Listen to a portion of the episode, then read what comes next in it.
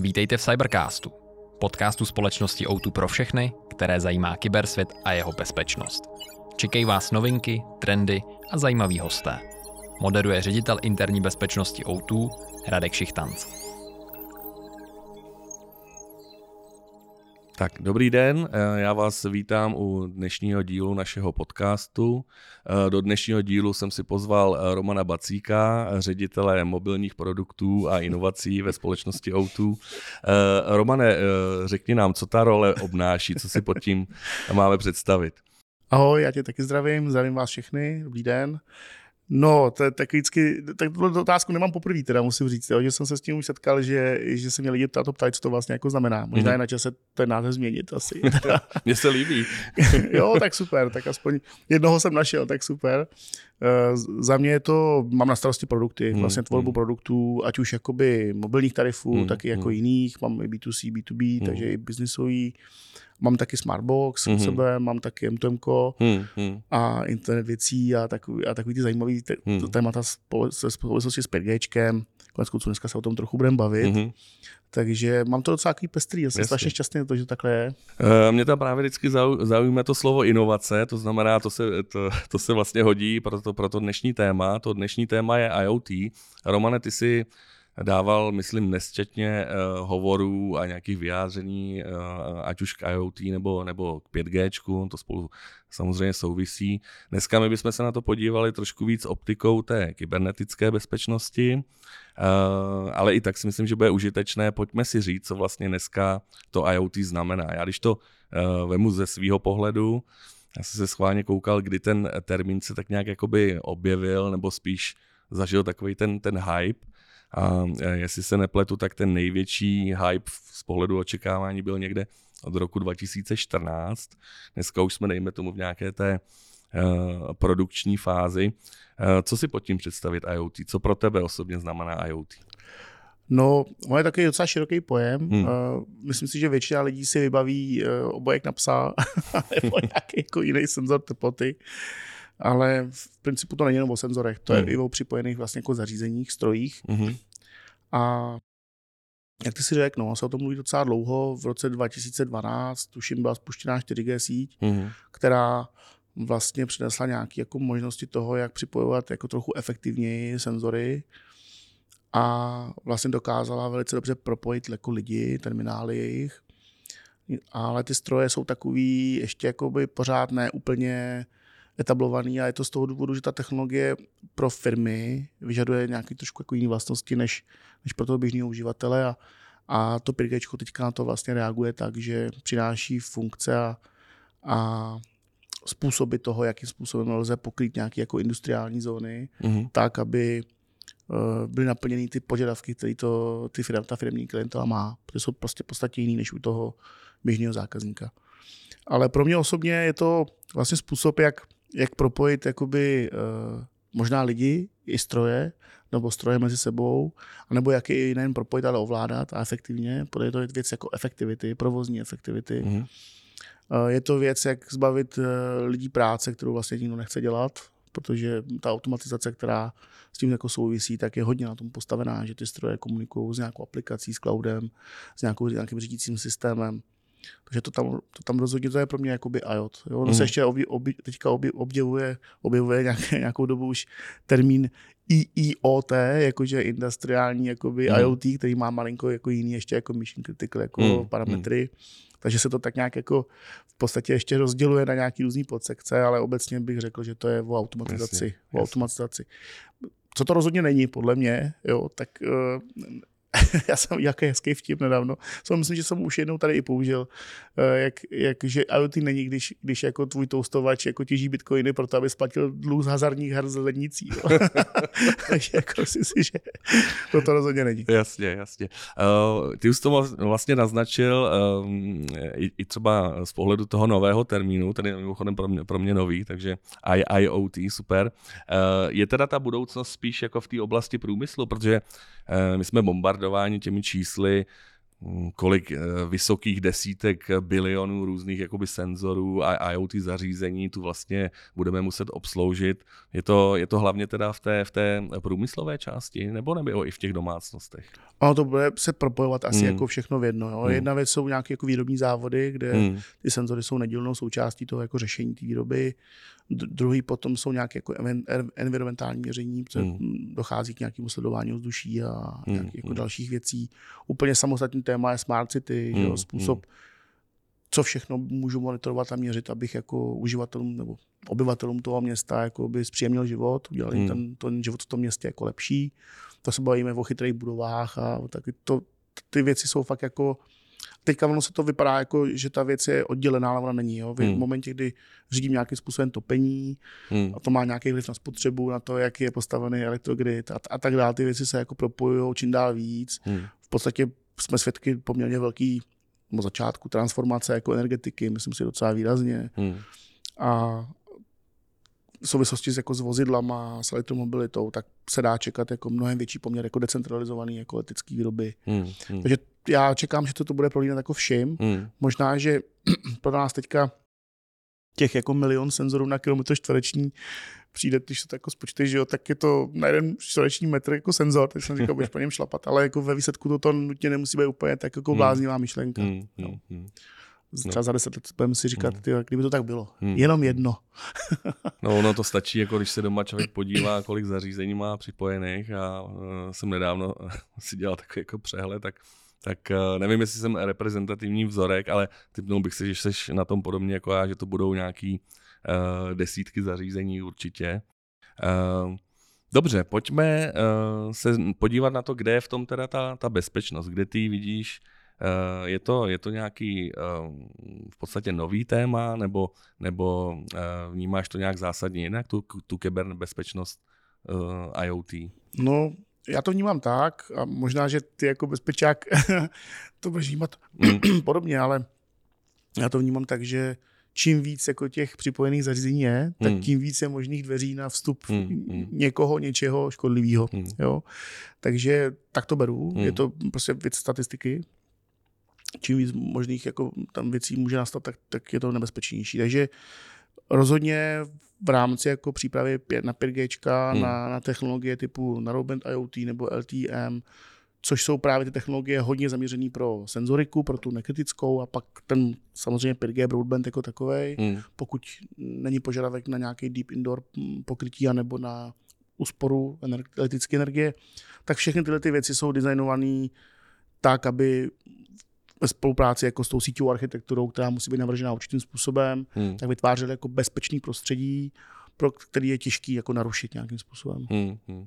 Ono, eh, já když jsem se vlastně na to díval, a ať už z pohledu IoT nebo, nebo z pohledu eh, toho 5G, tak já vlastně uh, bych to měl nějak zobecně taky, taky bych neřekl, že narážím na něco úplně nového. No, v podstatě ty principy, které vlastně v rámci té security Eh, budeme potřebovat řešit, eh, jsou dost podobné. Eh, akorát tady budeme samozřejmě challengeováni tím, že to budou masivní čísla co do počtu těch zařízení.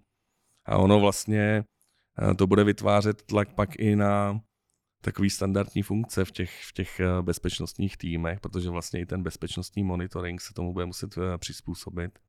No vlastně i v souvislosti s 5G my eh, výrazně přejdeme do, té, do toho IP světa.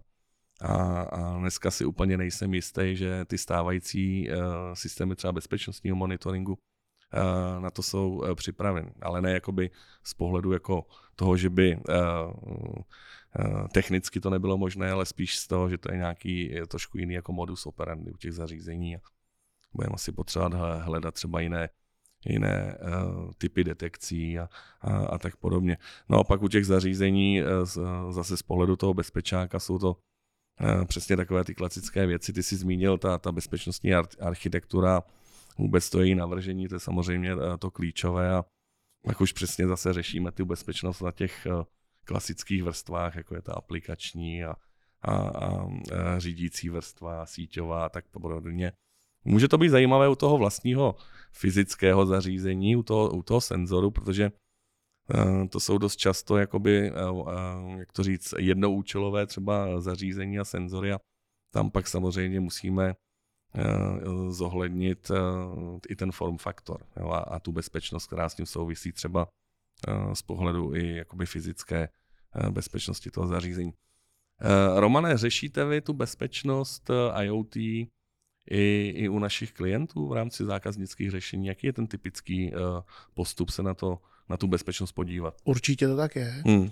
Jenom teď, jak se o tom mluvil, tak jsem nad tím přemýšlel, jestli hmm. jsou tam jako rozdíly oproti tomu tradičnímu světu. Ještě hmm. se tomu trochu vrátím. Hmm. Eh, dva tam vidím. Jeden z nich je, že senzor u akvárka fakt let, let kdo může podcenit. Hmm. Na, na rozdíl od serveru, kde to, ti to jako napadne, že je dobrý hmm. tam řešit některé věci, tak protože to je drahá věc, hmm. poměrně alokovaná, někdo s ní jako pravidelně pracuje v tomto hmm. centru a tak dál, tak tam je to napadne. U toho senzoru z toho akvárka, hmm. já si myslím, že někde i četl, to už jsem i v minulosti říkal, že že někde v Las Vegas přes senzor právě z akvárka někdo hacknul nějaký systém hmm. jako ve herní. Hmm. Takže to může být jakoby do jisté míry uh, takový podceňující hmm. faktor. Hmm.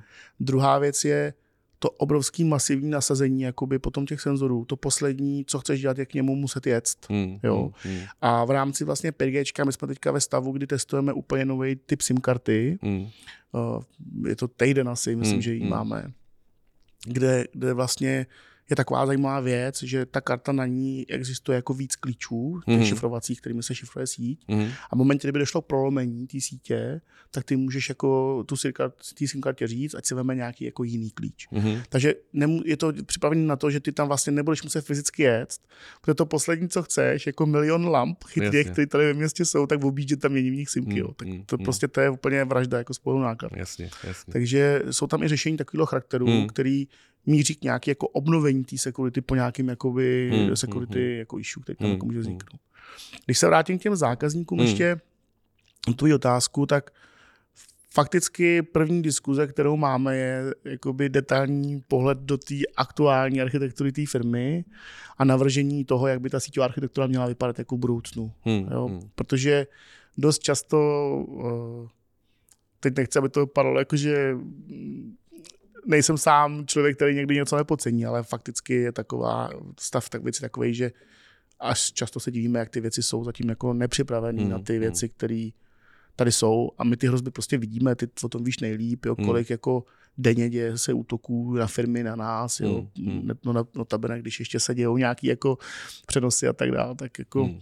ten svět je agresivní, mm. jo, ten svět je opravdu agresivní a a je třeba to brát vážně. No. A máme i třeba firmy, které s námi připravují věci, které si útokem prošly. A hmm. tam už je vidět i ta změna úplně toho myšlení, kdy ten majitel říká, já už jako vůbec nevěřím, že tomu zabráním. Já už se připravuju na to, že když se to stane, tak aby mě to nezastavilo. Hmm. Jo, že, že hmm. úplně přemýšlí jako jinak, že ví, že se to může stát, ale ty data má jakoby, a pracuje s nimi takovým způsobem a ukládá je tak, aby když mu nějakou část z nich někde někdo zmrazí, no, tak on hmm. šáhne hmm. vedle a, a prostě tam funguje hmm. a už nad tím přemýšlí prostě trochu jinak. No. Hmm. Tak ono, eh, to je, to je určitě zajímavý. Eh, těch mm, dopadů samozřejmě může být řada. Jedna věc jsou určitě ty data, tam eh, ochrana těch dat a data privacy určitě hraje roli u těch, u těch chytrých senzorů. A určitě pak zajímavé scénáře jsou vlastně ty, které ty si zmínil, to uh, to akvárko. To je přesně takový klasický jako případ, kdy, kdy, kdy pro mě ten uh, senzor nebo nějaký, nějaký IoT je vlastně jenom vstupní branou.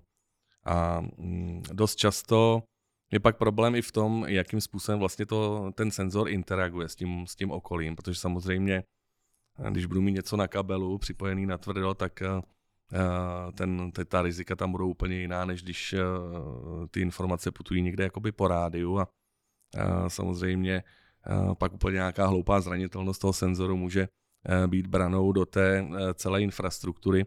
Vidíš ty někde nějakou, nějaké řešení ve, formě třeba používání specifických nebo proprietárních komunikačních sítí, hm, jako vlastně třeba my jsme v tomhle zvolili cestu. Jdeme cestou narrowbandu, proč? Hm. Ono, uh jak jsem mluvil o tom, co vlastně to IoT hmm, je, hmm. tak IoT uh, není jenom o jakoby sítích s nízkou spotřebou energie, Hmm, ale hmm. je to o tom, že to může být jakýkoliv stroj a typicky, když vemu robota, Hmm, hmm. tak tam se bavíme už opravdu docela velký štířce pásma a velký přenosové rychlosti, kterou tam je potřeba Hmm, pro to, aby hmm. mohl být řízen z cloudu. Takže mm, výhoda je, že 5G vlastně přináší celý spektrum řešení pro, Hmm. pro připojení jako IoT zařízení, ať už jsou to senzory na baterce, který opravdu vyžadují jenom eh, kde, kde ten požadavek je, aby ta baterka tam vydržela vlastně co nejdíl a, a vlastně o, to, o ten senzor se nikdo nemusel starat, Hmm. až po právě připojení toho robotu, který už nemá žádný kabel a, a má baterku a umí si sám vyměnit a vlastně se pohybuje v prostoru, ví, kde je a podobně. Hmm. Takže my jsme zvolili cestu a naprosto asi logicky, zvolili to, že jsme operátoři, tak využití toho, ty technologie 5G v licencovaných pásmech. Hmm. Licencovaný pásmo, to je, znamená to, že to není veřejně dostupný pásmo, takový, jak ve kterém můžou být vysílačky a nevím, všechno možný, ale prostě je to, v se, něm se můžou pohybovat jenom entity, které mají jako licenci. To má tu výhodu, že samozřejmě je tam menší inklinace k nějakému rušení z různých jiných jako zařízení a podobně. Hmm. Takže to je, což v principu přináší nějakou vyšší spolehlivost a, a, a Hmm. hmm. vlastně vyšší SLAčko. Do toho ještě 5G přichází jakoby s funkcí, kdy, která ještě není jako nalísovaná, ale plánuje se, kdy vlastně to zařízení se bude umět naraz připojit ke dvou vysílacím Mhm. bodům, Hmm. což má, a dokonce se uvažuje i o tom, že je jeden k jednomu, jako v Meši, ale to, to ještě zatím jsem neviděl ani v nějaký jako roadmapě. Ale každopádně ta dual konektivita, že to umí se připojit jako na různý dvě vě- věci, tak samozřejmě to statisticky jako mnoho- mnohonásobně zvyšuje potom tu dostupnost. Hmm. Hmm. Druhá věc, co je docela ještě zajímavý, to se hodně řeší třeba v souvislosti s Wi-Fi, když se 5G signálem pokrývá nějaká třeba mm, nějaký kampus, my se k tomu asi nějaký chvíli dostaneme, což je vlastně továrna nějaká, kde vzniká síť, která je dedikovaná jenom pro toho zákazníka, není dostupná pro běžný jako zákazníky venku, Hmm. hmm. není to veřejná síť, tak tam se často teďka to dělá tak, že přichází i vysílací body, které mají opravdu velký dosahy a je to proto, že se v principu všichni snaží, aby při pohybu toho třeba autonomního vozidla v nějakém logistickém centru docházelo k co nejméně přechodům mezi jednotlivými vysílači. Hmm. Jo, protože to v principu je vždycky nějaký jako uh, bottleneck, který může způsobovat nějakou chybu. Mimochodem, Wi-Fi v tomhle úplně selhává. Mhm. Eh, Tam viděli jsme statistické údaje opravdu z kvalitních Wi-Fi routerů, který měli jako chybovost 3%, což když si napočteš na ten jako 24-7 provoz jako Hmm. autonomních vozidel v celém skladu, nějakým logistickým obrovským, tak jako znamená, že furt někdo bude něco servisovat. Hmm. Hmm. Takže proto ta Wi-Fi v podstatě pro ty účely těch kampusů víceméně dneska už nevyhovuje, ať už z pohledu nějaký kapacity, schopnosti připojit jako větší množství zařízení, tak právě z pohledu jako té spolehlivosti. Hmm. A takže nakonec jdeme touhle cestou a, a řešíme to jak v té jakoby veřejné síti, kde jsme teda spustili 5G a postupně rolujeme celou síť, děláme to trošku jinak než konkurence, protože my věříme, že má smysl to, to 5G přinést na těch frekvencích, kde má největší přínos, Mhm. mm. zatímco na 800 ten, ten přínos je třeba 10%, Mhm, mm. nic, mhm. skoro, tak to je jenom prostě o tom, že mám potom i konkura mobilu, tak my věříme, že na těch frekvencích to dává větší smysl, tak ten přínos je opravdu jako Hmm. mm. obrovský, tak, Hmm. mm. tak tam, takže pěníme kompletně celý rádio postupně. Do toho se věnujeme i těm, jak jsem říkal, kampusům, to znamená, mm. že jsou to dedikované sítě, výstavba dedikované sítě v nějakém konkrétním závodě pro jejich jako účely. A pak je tam takový ještě něco mezi. 5G přineslo ještě jakoby, co on říká private slicing, že v podstatě lze využít a dedikovat nějakou kapacitu té veřejné sítě pro, pro privátní účely Hmm. a s nějakýma jako SAčkama. Takže to je o tom, že to není o tak velkých investicích, není třeba si budovat jako svoje rádio, přestože tam mám poměrně slušnou jako dostupnost a, Hmm. a garanci kvality té služby. Mhm. Eh, Dobře. Eh, Ty jsi zmiňoval řadu eh, sektorů, kde vlastně to IoT dává smysl. Z pohledu bezpečnosti vidíš tam nějaký rozdíl? Ono samozřejmě asi logicky každý si představí eh, rozdíl u toho, když někdo třeba eh, kompromituje nějaké zařízení, které má na starosti nebo nějakým způsobem se podílí na monitorování třeba zdravotního stavu pa- pacienta a eh, oproti tomu, když by někdo eh, hackl nějakou třeba lampičku. Eh, Teď samozřejmě pomíjím to, že pak ta lampička může být ten, ten, ten jakoby jenom vstupní vektor pro mnohem větší problém. Ale z pohledu těch sektorů, je tam něco, co z tvýho pohledu jako vyčnívá, jako, jako uh, ať už z pohledu třeba incidentů bezpečnostních, nebo, nebo toho, že by ta bezpečnost se tam uh, měla řečit ještě o to víc? Tak v principu je asi na snadě, že mm, ty privátní kampusy se řeší hodně, hmm, protože zatímco, hmm. když ti přestane svítit lampička, hmm. tak si zapneš lampičku na mobilu a nějak jako dojdeš do, na, na ten záchod. Že? Hmm, Ale hmm když ti přestane fungovat výrobní linka, eh, kde to, to je o obrovských nákladech. Jo. Mm, Jestliže to mm. někde jako stojí, tak tam se to samozřejmě řeší jako velmi. Jo. Mm. Dostupnost služeb, eh, nějaké jejich zabezpečení. Pro tu firmu to může být likvidační, že jo. měsíc stát prostě s výrobou někde. Ty stroje jsou obrovsky drahý, takže jako tam to určitě má nějaký jako větší smysl zóna, tak to může mít smysl potom pro nějaké jako záchranné složky mm, a tak dál. Mm, mm. Ale já myslím, že on ten problém je vlastně skoro všude jako podobný. Spíš možná z pohledu toho, jakou technologii využívám, tak se lze čekat nějaký jako riziko hmm, hmm. určitého typu toho útoku, protože třeba jako DDoS útok přes naroubencí, která běží jako nevím, 100 kilo, hmm, hmm. tak je jako nějak smyslný a, a je úplně jiný smysl to může být na 5G při gigabitu. Takže pravděpodobně ty útoky, které budou se dít, tak budou nastávat jako úměrně té technologii hmm, hmm. a je třeba k tomu tak jako i hmm, přistupovat, hmm. jako uploadovat jako terabitový soubor malwareový někam na tisíce různých serverů hmm. přes jako narouben nebude úplně praktický, myslím hmm. si, jo, hmm. že to. Uh, jasně. Uh, když jsme tro, trošku jakoby nahrál, um, vlastně tím, jak uh, tu máme jako nespočet uh, různých typů zařízení a uh, různých uh, výrobců, uh, tak uh, spolu s tím i spousta jakoby bezpečnostních firm nabízí řešení, které mají nějakým způsobem Eh, zajistit třeba bezpečnost komunikace eh, pro, pro ten IoT svět, eh, anebo zase třeba bezpečný design, ať už těch samotných senzorů nebo, nebo té, té infrastruktury okolo toho. Využíváme my někde nějakého třeba partnera nebo bezpečnostní specialisty na tu IoT oblast, nebo máme třeba svoje? Ano, hmm. to děláme. Já nejsem teda úplně odborník na sekuritní služby. Hmm. To je takový vlastně dneska zvláštní situace, jo, protože obvykle, když se s někým bavím, Jasně. tak se bavíme o oblasti, ve kterém já jsem nechci říct expert, to bylo hmm. příliš přehnaný, ale mám nějaký jako vyšší povědomí. Hmm. A dneska to je opačně, že úplně. Jasně, ty máš ale určitě pravděpodobně zase se, ne, zase se nepodceďuj, my jsme se xkrát bavili spolu i, i o bezpečnosti, takže, takže v tomhle problém není. Spíš, spíš uh, to ber tak, jestli je tam nějaký, jakoby, vidíš tam nějaký jako průnik i do té tvojí oblasti. Jo? jo, určitě, tak ono se to týká jednak jako IoT zařízení, my samozřejmě řešíme bezpečnost vůbec té centrální sítě, hmm. máme tam produkty, prostě firewally, hmm. hmm. řešení softwarové a tak dále. Když se třeba bavíme o zabezpečení jako kon, koncového přístupu, hmm. tý jako bazální basální komunikační vrstvy, hmm, hmm. tak tam jsou prostě standardy GSM, které prostě v, v jednotlivých jako vrstvách, jako to je naše kompetence, hmm, my hmm. děláme, my certifikujeme, splňujeme a hmm. tam jsme experty, jo, ale hmm. dneska to je tak, aspoň tak, jak já to třeba vnímám osobně, že neexistuje někdo, kdo by úplně širokospektrálně jako uměl fakt dobře všechno. Že, hmm, že hmm. je dobrý se koukat na to, co se děje. Typicky třeba, když jsme řešili nebo řešíme firmwary do, hmm. do našich jakoby koncových zařízení, do modemů a tak hmm. dál, hmm. tak vždycky hledáme někoho, kdo má nějakou jako poměrně velkou bázi uh, klientů po celém světě, hmm. kdo má nějaké hmm. jako zkušenosti, jakoby má i možnost potom, když nějaké jako věci řešíme, tak hmm, nám s tím jako poradit. Hmm, hmm.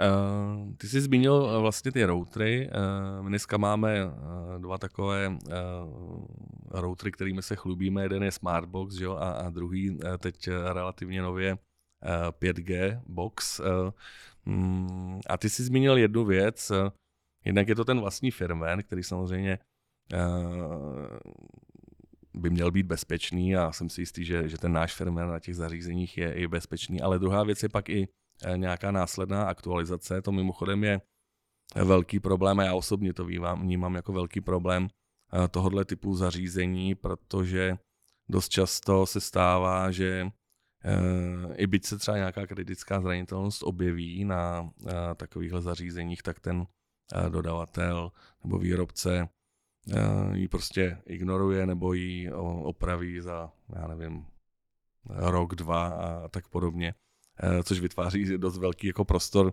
ozvlášť u zařízení, které je jaksi branou do, eh, do domácnosti na nějaké menší firmy. Jak jsme na tom my u našich routerů ohledně tohohle? Tak my máme v rámci vlastně požadavků na naše dodavatele, tak pokud se jednají teda o, o výrobky, které mají firmware dodavatele, tak tam jsou prostě vyloženě anexi věnovaný v této Hmm. hmm. části, kdy jsou povinni nám ty updaty jako dávat a my je potom těm zákazníkům jakoby jsme schopni dát. Hmm.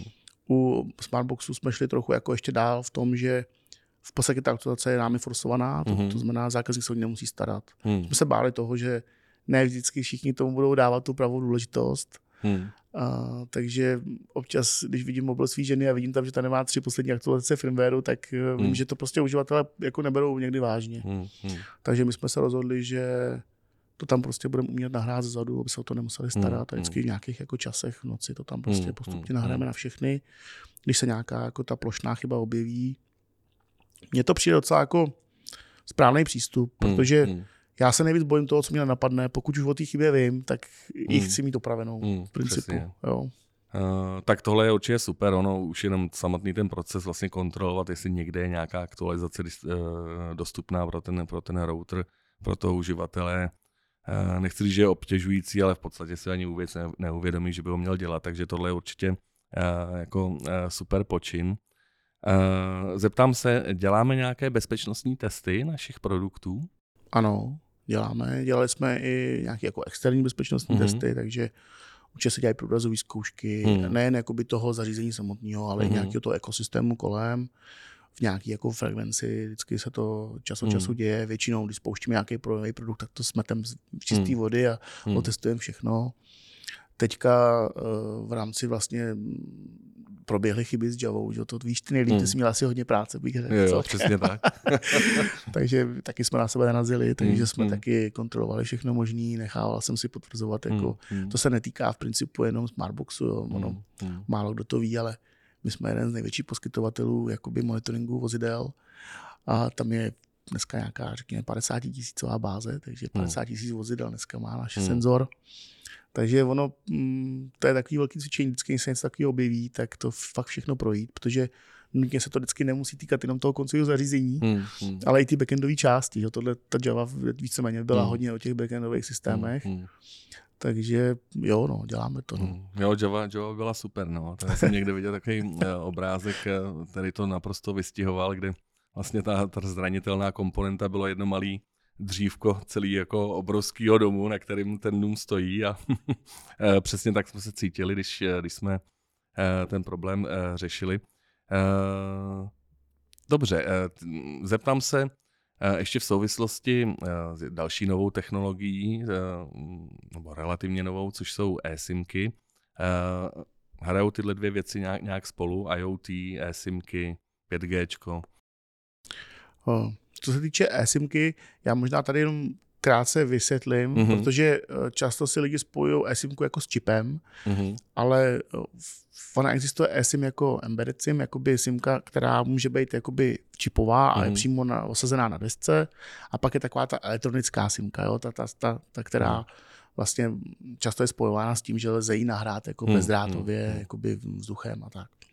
Takže mm, když půjdu k tomu čipu vlastnímu, to má několik výhod od jakoby nákladů až, až po to, že to je osazený z výroby, nikdo tam nemusí tu SIM kartu strkat, až po nějaký bezpečnostní parametry, blbě se to vyndává, někam Mhm. zneužívá. Mhm. Mhm. Je to prostě mikrosoučástka, že jo, malá, takže jako musí to člověk umět vypájet, když to teda chce někam dát. Jasně.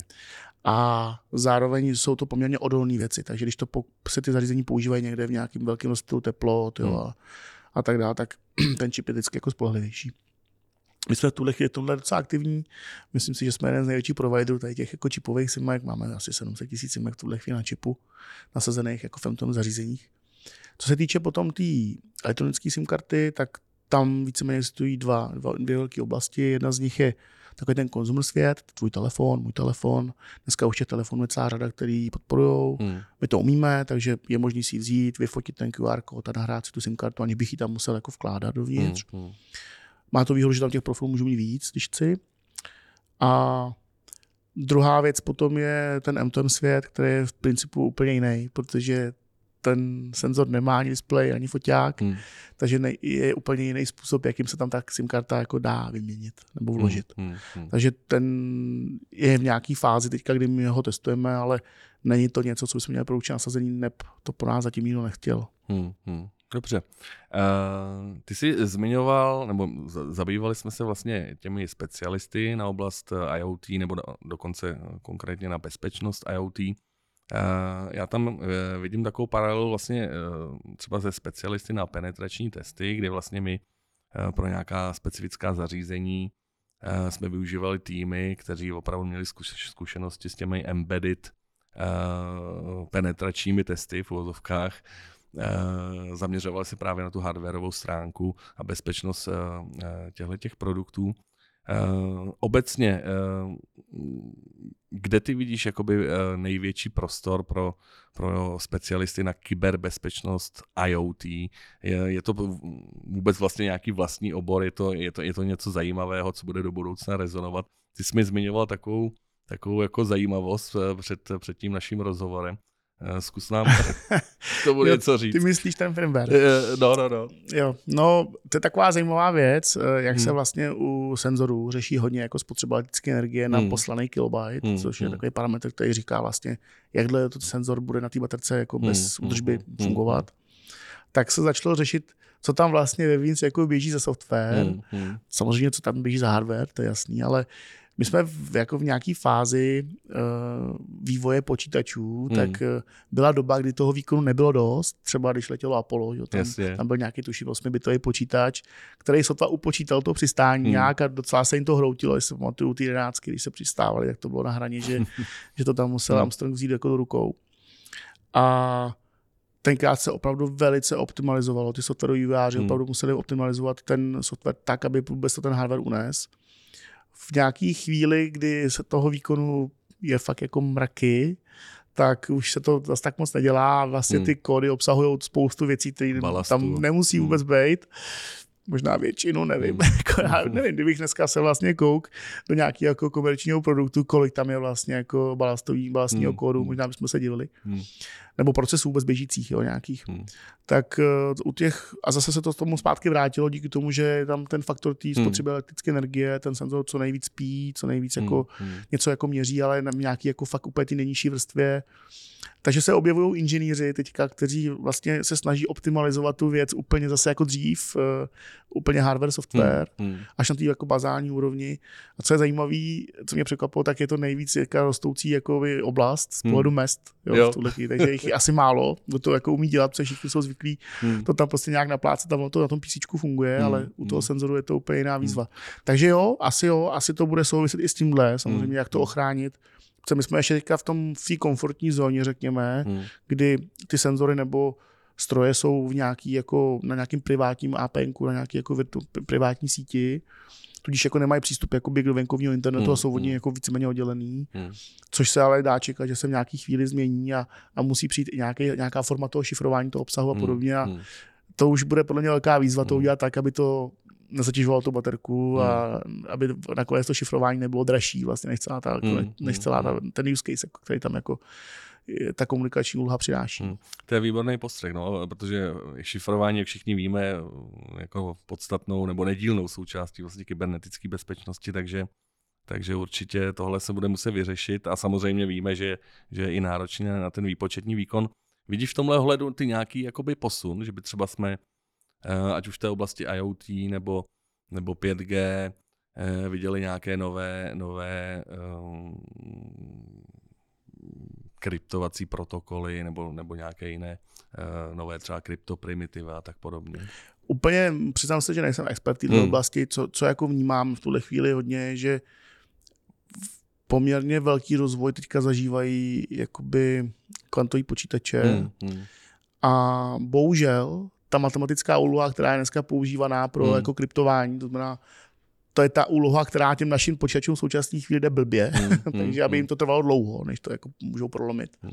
Tak ta zrovna těm kvantovým počítačům moc problémy nedělá. Vznikl vlastně úplně nový vědní obor, že postkvantová hmm. kryptografie. Ano, která se zabývá tím, jak zabezpečit svět v době jako dostupných, eh, rychlých jako kvantových počítačů, která pravděpodobně jednou jako nastane. Třeba nevím, jestli v horizontu třeba pěti, deseti let asi ne.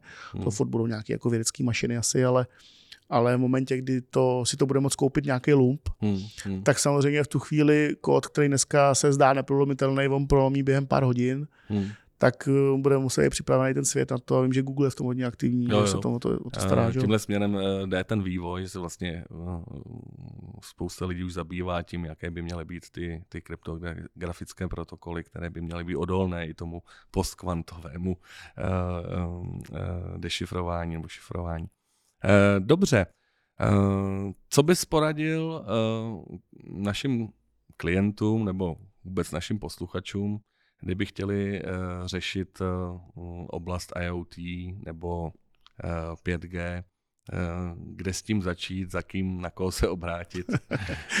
tak možná začnu těch jakoby jednodušších rezidentních, mm-hmm. u těch běžných zákazníků, tak pokud si domů kupujete nějakou gateway s chytrými prvky pro chytrou domácnost, prosím, od nějakého prověřeného renomovaného dodavatele, Uh, takže brát opravdu vážně tyhle věci a trošku si zjišťovat, jestli ty věci mají nějaký, jako splňují nějaké bezpečnostní standardy, mm-hmm. jestli to je nějaké renomované výrobce. Já skoro bych řekl, že ty větší lokální, že ty věci jako berou vážně. Takže to je pro ty uživatele běžný. Co se týče potom firem, tam je to opravdu nějaký konzultaci. Já nabízím na LinkedInu, mě kdokoliv najde, pokud by byla nějaká firma nebo naše obchodníky samozřejmě, tak eh, my jsme ochotní se o tom bavit, eh, děláme ty konzultace, bavíme se s těma firmama. V podstatě je to o tom vytvořit si nějaký, jako já říkám rád podhoubí, hmm. Eh, to 5G jaký podhoubí, na kterým rostou ty houby, což jsou ty nějaké konkrétní aplikace. Takže vytvořit si nějaký to podhoubí, na kterým ty věci postupně vznikají. Myslím si, že v následujících deseti letech to bude klíčový pro konkurenceschopnost těch výrobních firm. Hmm, hmm. Protože to není otázka, jestli 5G bude nebo ne, ale kdy. Jo, kdy, kdy, kdy už hmm. to bude tak zajímavý, že už ta PNLka prostě bude vycházet ta jako dobře. A máme firmy, kterým to vychází už dnes. I třeba na 4G klidně. Hmm.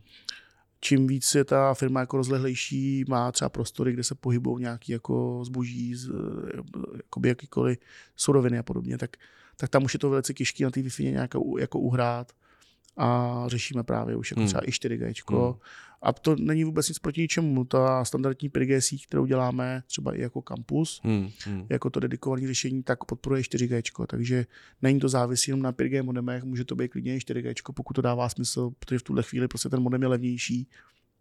A je logický, že cena těch koncových zařízení bude ovlivňovat jako hmm. rozhodně to rojku, rozhodně to bude říkat, jako, jak moc to je návratný a tak dál. Ale v přijde moment, nějaký prostě break even, kdy, kdy už prostě nebude smysluplný kupovat starší zařízení, kdy už bude lepší zjistit 5G. Hmm. Třeba jako to je teď u telefonu. Podle mě už jsme v situaci u telefonu týhle, že dneska už v tom středním hmm. segmentu, hmm. že kolem těch 10 tisíc jsi schopný ten 5G telefon hmm. koupit a už asi nemá smysl kupovat teďka nový telefon bez 5G. Jasně, jasně. A myslím si, že se velice brzo to stane u těch průmyslových modemů. Mm-hmm. Takže za mě mm. klidně se obaďte na mě, na naše obchodníky, my jsme připravení se o tom bavit. Perfektní. Eh, bylo fajn slyšet, že eh, O2 je eh, na ten 5G svět a, a senzorový svět perfektně připraven. Romane, já jsem strašně rád, že jsi byl naším hostem a určitě se eh, budu těšit příště na shledanou. Já moc taky děkuji Radku a každopádně jsem rád, že mám možnost si zase připomenout, že bych si měl možná i ty věci zkontrolovat u sebe, takže je to dobrý, dobrý zastavení. To děkuju. určitě udělej, nebo přijdu to zkontrolovat já sám. Fajn. Tak jo, eh, posluchači a všichni, co jste nás poslouchali, eh, děkujeme za přízeň a uvidíme se u příštího dílu. Naschledanou. Naschledanou. Sledujte nás na našem LinkedInu O2 pro firmy, kde najdete všechny díly Cybercastu, úvahy na trendy v oblasti cybersecurity i celého ICT. Pokud dáváte přednost videocastu, naleznete nás i na YouTube.